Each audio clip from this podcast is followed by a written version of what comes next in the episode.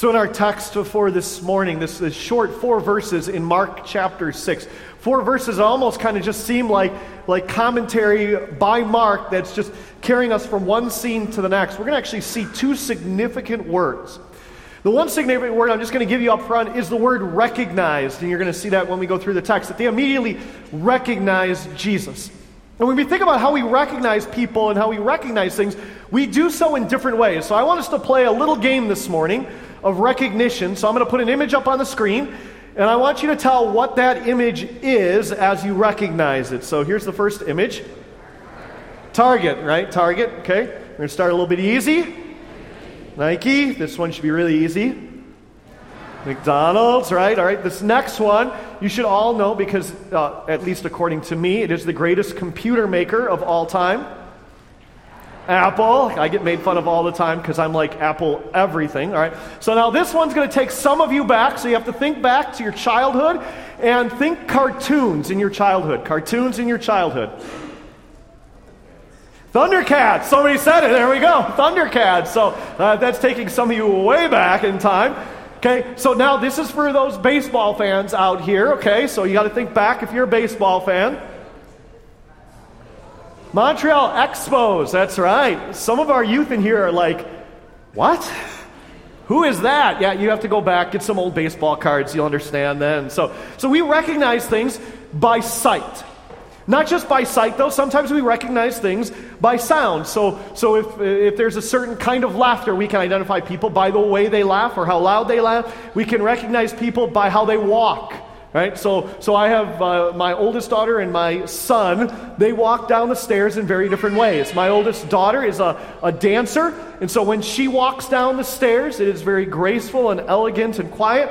My son, when he comes down the stairs, it sounds like an elephant in a tornado, right? So, so it is just really loud. He's jumping. He skips three steps. He tumbles a little bit and then goes, I'm okay. It's all right. So, so that's David, right? Some of you recognize things by the jingling of, of keys or coins in a pocket, and you're like, yep, I know who that is walking down the hallway. For some of us, it's by smell. I will never forget the smell of my Grandma Howard's perfume, or the smell of walking into the house and knowing that my Grandma Kroll was cooking roast beef and rolls. Like, I will always remember that smell. It's the smell of uh, baseball stadium hot dogs. You know, that I love baseball stadium hot dog smell. This is why that, that, that recognition of smell is so important to some who have lost loved ones. And so they hold on to, to sweatshirts or pillows or something where they can remember the smell of a loved one. Some you recognize by height. I have a pastor friend who's about six foot six, bald, completely bald. So if I want to find him, all I do is I look above everybody else for a person with no hair. Like, and then I know where he is. For some, it's by touch soft hands, firm hands, comforting hands, calloused hands, but it's by touch. We recognize things and we recognize people in different ways. And when we recognize people and things in different ways, we know what is coming based on the recognition of who that person is. So I know the difference between what's going to happen when my daughter comes downstairs or when my son comes downstairs. We'll get to that as we look at the text. But what happens, my question is, when you start to recognize Jesus in every aspect of your life? When you start to see Jesus in your home, in your education, in your work, in your relationships, in your marriage, what happens when you see Jesus in every aspect of your life? We're going to see what happens in our text. So if you'd open up uh, the Bibles in front of you to Mark chapter 6, or if you brought your Bible from home, wonderful, open up your Bible from home. We always love it when you bring your Bible from home so you can highlight in it or mark in it or write notes in it. Um, if you prefer uh, your phone, go ahead and pull your uh, phone out, open up to your favorite Bible app, and open up to Mark chapter 6, starting in verse 53. It says this, starting in verse 53. And if you're looking for it in the Bible in front of you, it's in page 842, page 842. It says, When they, and they is talking about Jesus and the disciples, when they had crossed over, they came to the land of Gennesaret and moored to the shore. So we're going to see here that this is the last of what is considered the, the boat scenes of Mark. And we've been looking at that throughout this summer, uh, these boat scenes of Mark, starting all the way back in Mark chapter 4. So, in fact, if you go back to Mark 4 and look at verse 1, you start to see Jesus doing a lot that is beside the sea and in the boat. It says, Mark 4 1, and he, Jesus, began to teach beside the sea, and a large crowd gathered, so that he got into a boat then in verse or chapter 4, verse 35, it says, When on that day, when the evening had come, he said to them, Let's go across to the other side. So they all got into the boat. And then Jesus goes out and he calms the storm. And then in Mark chapter 5, verses 1 and 2, they go to the other side, to the, to the place or the country of the Gerasenes, and Jesus steps out of the boat. And in verse 5, or chapter 5, verse 21, it talks about Jesus who crossed again by boat to the other side. And so Jesus going back and forth and back and forth. And then in uh, chapter 6, verse 45, we see that the disciples were sent in the boat to the other side. And then Jesus walks out. We saw that last weekend. And this, we would say, would be the, the boat scene that is the culmination of the revelation of who Jesus is. It's the culmination of the revelation of the boat scenes. It's kind of wrapping it all up and saying, this is what happened during this time that Jesus was, was going back and forth and back and forth and back and forth by boat. And so, so what he did was he moored himself to, or the boat, to this place by, by what was called uh, the Gennesaret. Now, if you're wondering, well, where is Gennesaret? If you look at the map and you look up at the top by the Sea of Galilee, you can see in red, in bold red letters, uh, Gennesaret. And so it's on the northwestern side of the Sea of Galilee. The area where Jesus did so much of his ministry, uh, a majority of his ministry, in that area of Capernaum and Gennesaret, Cana and Galilee, and, in Nazareth, and in that area. Jesus goes back to where he does most of, of his ministry, and he moors the boat, and we see what happens. It says in the next section, when they got out of the boat, the people immediately recognized him. They ran about the whole region. They began to bring the sick people in their beds to wherever they heard he was. So now you see that very significant word. They recognized him. That word recognize means to truly know who someone is, to, to truly understand something about that person. And if you remember the last couple of weeks, you would go, you know what? Those people understood who Jesus was much better than those 12 disciples who followed him. Right? Because Jesus is, is sleeping on the boat, and they come to Jesus and they go, Jesus, there's this storm, and, and we're asleep. Like, how can you be sleeping? Do something about it. And Jesus calms the wind and the waves, and he says, like, like don't you know who I am? And they're, they're like, who is this that can calm? Like, they didn't get it. Like, who is this guy? And then they, he's teaching, and he, there's 5,000 men, not including women and children. And the disciples say to Jesus, Jesus, well, what are we going to do? They're really, really hungry. And he says, Well, feed them. And you're like, How are we going to feed them? He goes, Well, what do you have? The disciples are like, Well, we got five loaves and two fish. And they're like, Yep, that's enough. like, For who? So he says, No, no, bring it here. He blesses and he sends it out, and they marvel again at this miracle. Like, who is this guy? And then Jesus sends them out by boat, and they're crossing to the other side of the Sea of Galilee. And as they crossed to the other side, it says that Jesus began to walk out as if he was going to pass them. And the disciples get all worried because of the wind and the waves. And then they look and they see and they go, It's a ghost. And they didn't recognize him at all. See, the disciples didn't get it. They didn't really truly understand yet who this man was. But the crowds are beginning to understand, so they recognize him. And when you recognize something, recognition always evokes a response. So, for instance, when my daughter, my oldest daughter, comes downstairs, uh, I know that she is either coming downstairs to, to grab a book or some food to go back up to her room or, or something like that, but I know she, she can handle it herself, and, and, and sometimes she'll ask me something and sometimes she won't. So, so, but when David comes downstairs, I get in defensive position. I do. Because when David comes downstairs, it's usually to tackle, wrestle, punch, or hurt.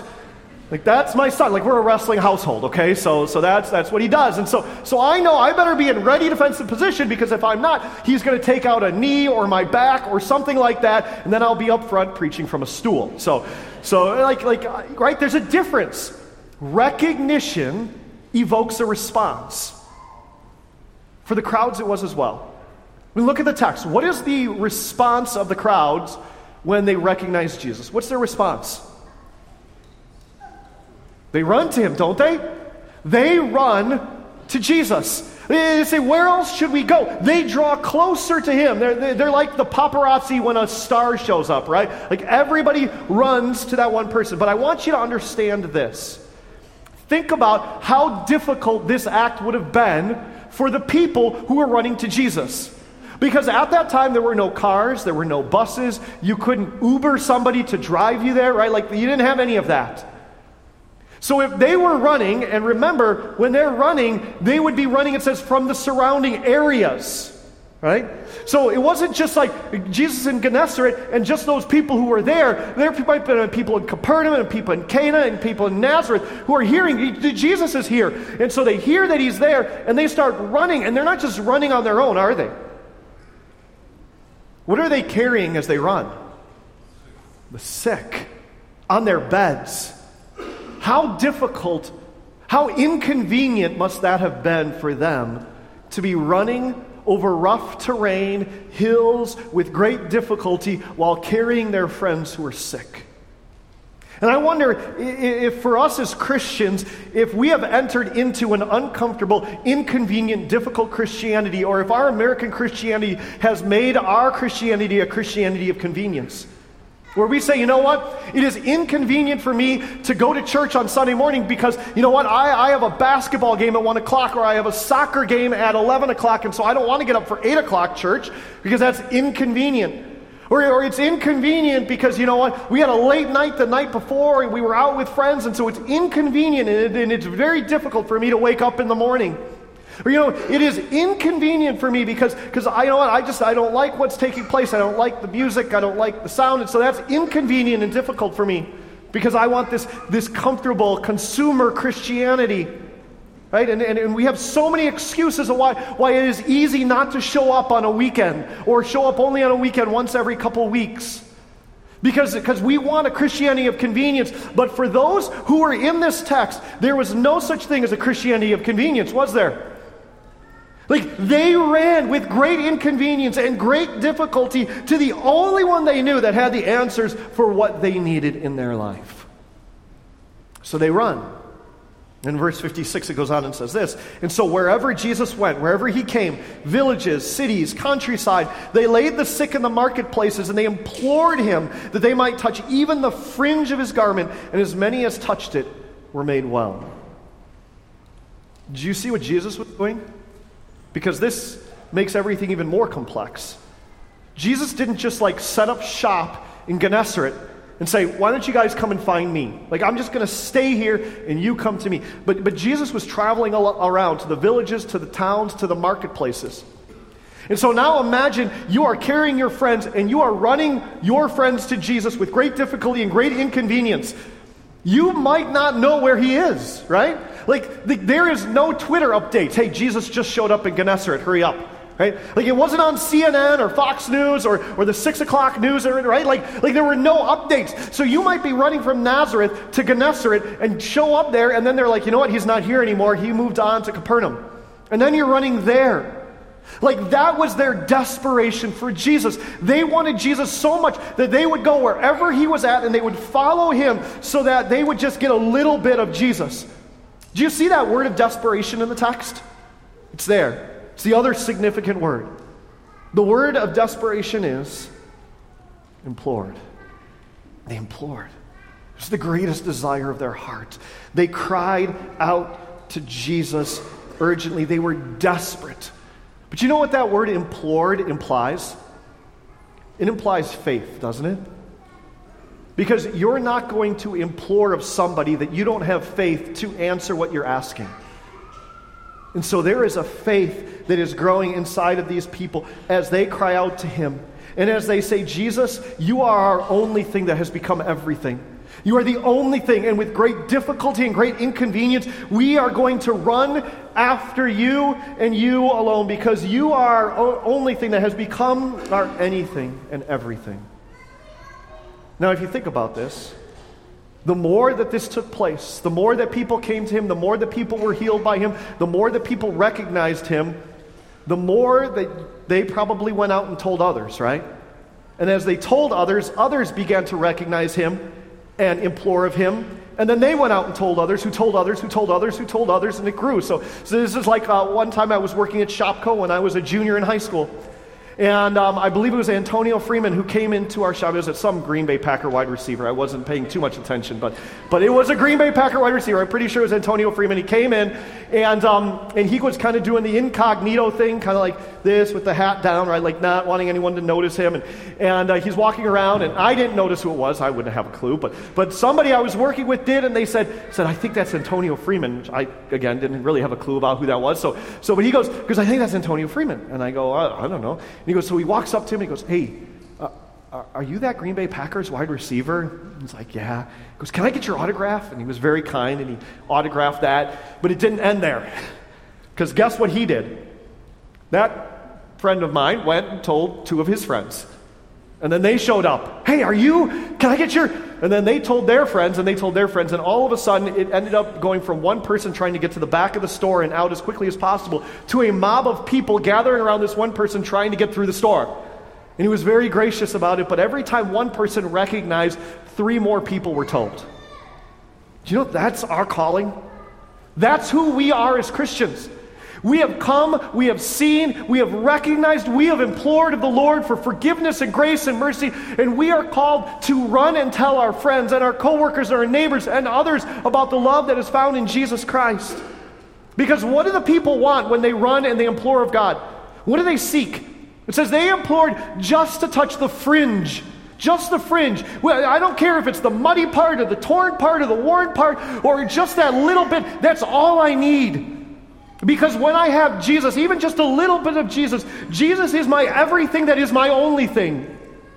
And He is all that I need. Jesus was their everything that was the only thing they needed. And you and I, we run after a whole lot of things in life. We run after fame, we run after notoriety, we run after money, we run after vacations, we run after work, we run after whatever that is in your life. But you and I, we run after a whole lot of things. We seek after things that cannot do for us what Jesus Christ can. And He is the only one who can restore and make new in our life what this world destroys and we by sin break. And Jesus says, I am your only thing that is your everything.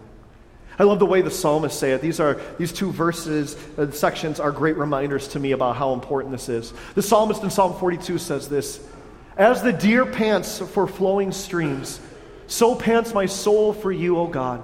My soul thirsts for God, the living God. Says, That's what my soul thirsts for. Is that what your life thirsts for? Is that what your soul thirsts for? That Jesus would be your one thing that is the only thing that could quench your life?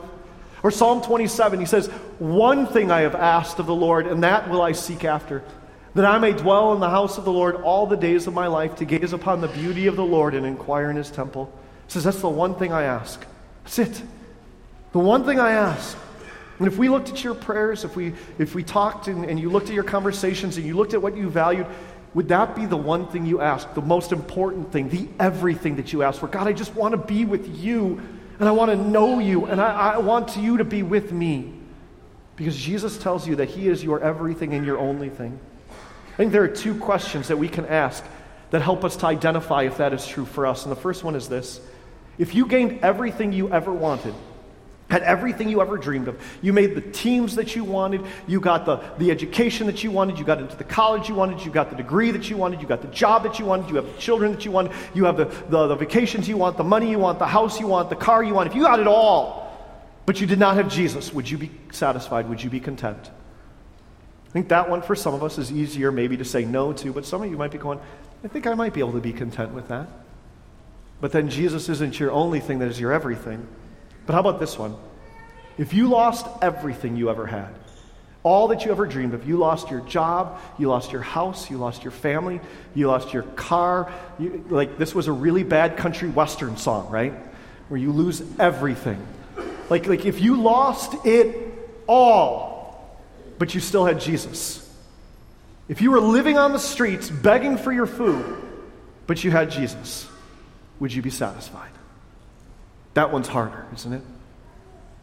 But if Jesus is your everything, that is your only thing, and the one thing that you run after, when Jesus enters into your life, to your house, to your work, to your family, when you recognize Jesus in every area of your life, you begin to realize that Jesus is my everything, that is my only thing, and the one thing that I need, because when I have Jesus, I have it all. And everything else can fade away, but my life, my hope, my self is secure because I have the one thing that is everything, that is Jesus.